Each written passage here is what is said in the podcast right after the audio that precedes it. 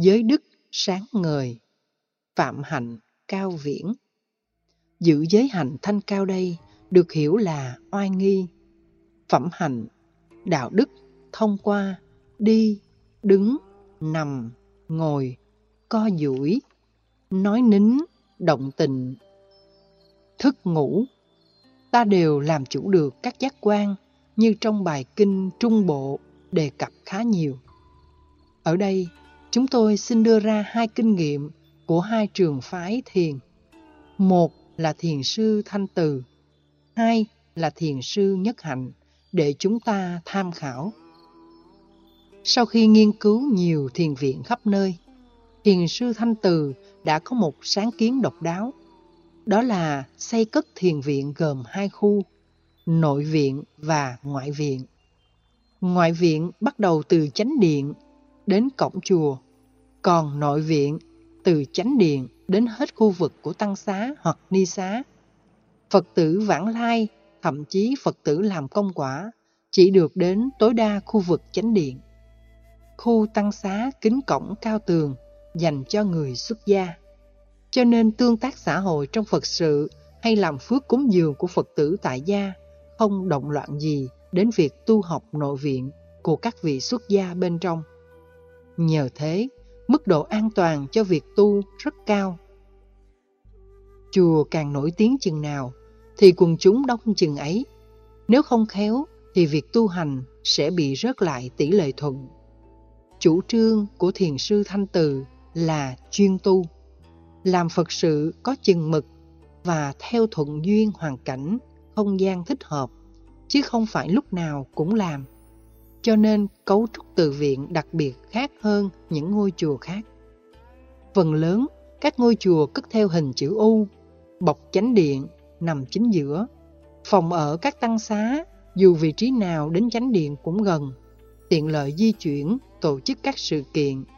Nhưng về vấn đề quản lý tăng sự, về tâm linh và đạo đức thì khó đảm bảo như cách phân chia nội viện và ngoại viện. Đó là bài học mà ta có thể tham khảo. Chủ trương thứ hai của thiền sư Thanh Từ, dù ở trong nội viện đó không có việc gì làm, nhưng cứ hai hoặc ba tháng thì bố trí của nội viện phải thay đổi. Tu sĩ được phân công, ai học Phật Pháp buổi sáng 4 tiếng thì chiều phải lao động chấp tác 4 tiếng và ngược lại. Quý vị đến thiền viện của thiền sư Thanh Từ sẽ thấy quanh năm suốt tháng Lúc nào các tăng sĩ cũng lao động chấp tác. Cảnh vật rất đẹp, mọi thứ đều được an bày ấn tượng, nhưng thay đổi liên tục. Sau vài ba tháng, đến thường chiếu lại thấy mới. Vài ba tháng tiếp theo lại cũng thấy mới. Tạo công việc làm cho tăng sĩ để tâm tưởng không còn cơ hội nghĩ đến những chuyện đời. Hát gọi thú vui thế gian có thể gây đắm nhiễm. Tôi đến thường chiếu nhiều lần. Có những lần đến vào mùa mưa, thấy hòa thượng trụ trì khoác áo mưa, đội nón lá, cùng làm việc với chúng tăng trong chùa. Mặc cho mưa tầm tã, chủ trương của hòa thượng Thanh Từ và hòa thượng Nhật Quang là công trình nào đó, dù lớn đến đâu cũng chỉ làm trong vòng một năm. Cất thiền viện to mấy ngàn người ở cũng chỉ trong một năm hoàn tất. Muốn được như thế, phải làm ngày, làm đêm, bất chấp nắng mưa. Mục đích không lợi dụng sức lao động của các vị xuất gia, mà làm cho người xuất gia luôn bận rộn ngoài thời khóa 4 giờ thiền, 4 giờ học Phật Pháp.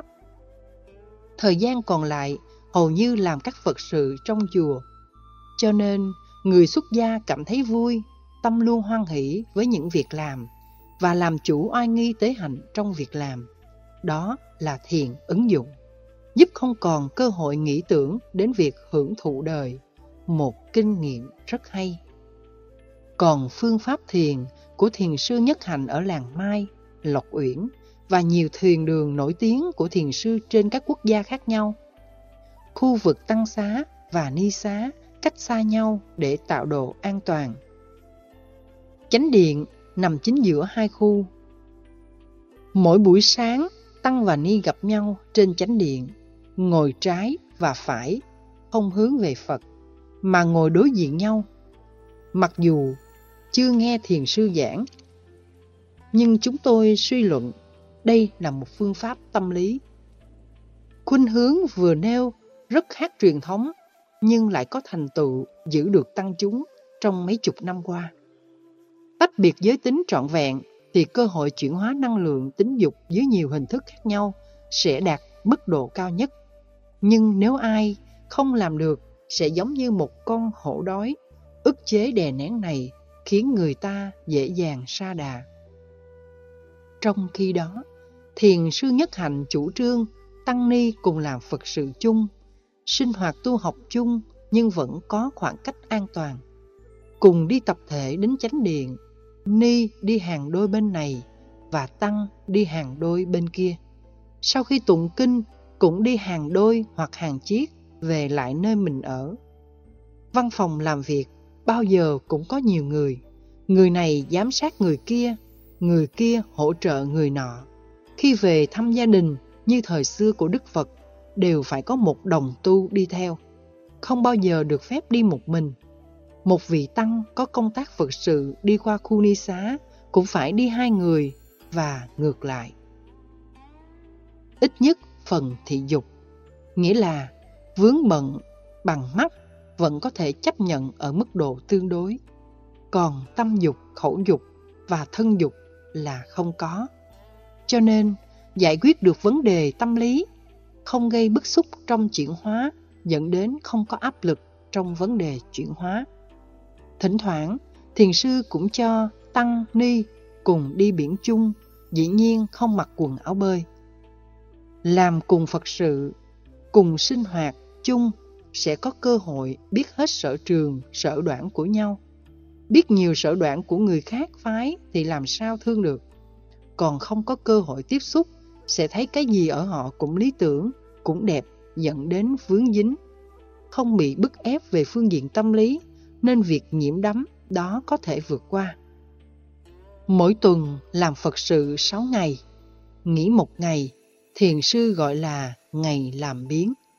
Một ngày thông dong bách bộ ngắm trăng, thưởng thức trời xanh, gió thoảng, mây bay, không phải làm việc gì. Đến giờ ăn thì trở về ăn chung. Sau đó, mỗi người lại tự đi thư giãn. Qua một ngày thư giãn, đến ngày kế tiếp thì các Phật sự sẽ được tốt hơn. Khi tụng kinh cũng sẽ không có cảm giác mình đã biết rồi, thuộc rồi và không rơi vào trạng thái bảo hòa. Đó là ứng dụng tâm lý trong tu tập. Hai mươi mấy năm thành lập làng Mai, theo thống kê cho thấy việc tu bị rơi rớt chỉ khoảng từ 8 đến 13%. Trong khi đó, ở các tu viện Việt Nam cũng như các nước khác, mức độ tu rớt từ 30 đến 60%. Ngoài tỷ lệ rơi rớt trong thiền viện của thiền sư Thanh Từ, chưa đến 8% vì có độ an toàn của nội viện và ngoại viện. Dù ai cũng có lý tưởng, mong được giải thoát vượt qua khỏi những trở ngại, nhưng phương tiện thuận lợi cho việc tu phải có nhiều thì niềm đam mê, niềm hạnh phúc và Phật Pháp mới làm cho người ta tu một cách bền vững. Chủ trương của chúng tôi là làm nhiều Phật sự, đừng để mình rảnh rỗi. Thời gian rảnh phải làm, không làm thì học, không học thì nghiên cứu, không nghiên cứu thì chế tác, dịch thuật. Tìm kiếm một cái gì đó để làm, thì người xuất gia sẽ thấy mình hữu dụng, có lợi ích cho cuộc đời, cho xã hội, cho tha nhân. Không lý do gì mà mình trở về đời sống tài gia. Chúng ta an vui hạnh phúc rồi thì đâu màng tới hạnh phúc trần đời nữa. Nơi chỉ chuyên tu, không làm gì cả, trong môi trường như thế, ai thăng tiến được sẽ tiến bộ rất nhanh, nhưng ai không tiến được cũng sẽ ra đời rất nhanh.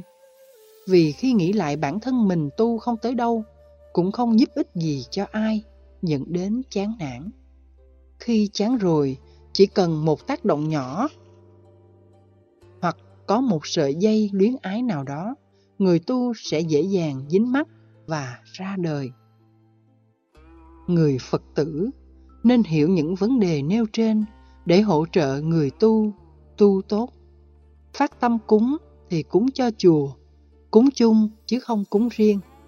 Khi thấy chùa nào chủ trương làm nhiều Phật sự thì cũng đừng phê phán tiêu cực rằng chùa đó không tu gì. Thực ra, làm việc cũng là một cách tu. Tu cốt để rèn tâm, luyện tánh, làm chủ các giác quan, làm chủ cảm xúc, nhận thức về hành động. Còn rảnh rỗi suốt ngày thì khó làm chủ được mình. Dân gian có câu, ngàn cư vi bất thiện. Rảnh rỗi nhiều đôi lúc làm chuyện tào lao hoặc chuyện không ra gì. Còn bận rộn làm chuyện tốt thì sẽ không có cơ hội làm chuyện xấu. Chúng ta có thể phối hợp cả hai truyền thống thiền của thiền sư Thanh Từ và thiền sư Nhất Hạnh. Mỗi cách đều có cái hay riêng. Về mức độ an toàn trong thiết kế tự viện và quản trị tự viện, thì mô hình nội viện và ngoại viện của thiền sư Thanh Từ là rất chuẩn mực. Còn về mô hình làm Phật sự thì phương pháp của thiền sư Nhất Hạnh là thuận lợi, không đè nén cho cả tăng lẫn ni. Tất cả cùng làm Phật sự, đóng góp nhiều mà độ an toàn khá cao theo tinh thần Phật dạy ngày xưa.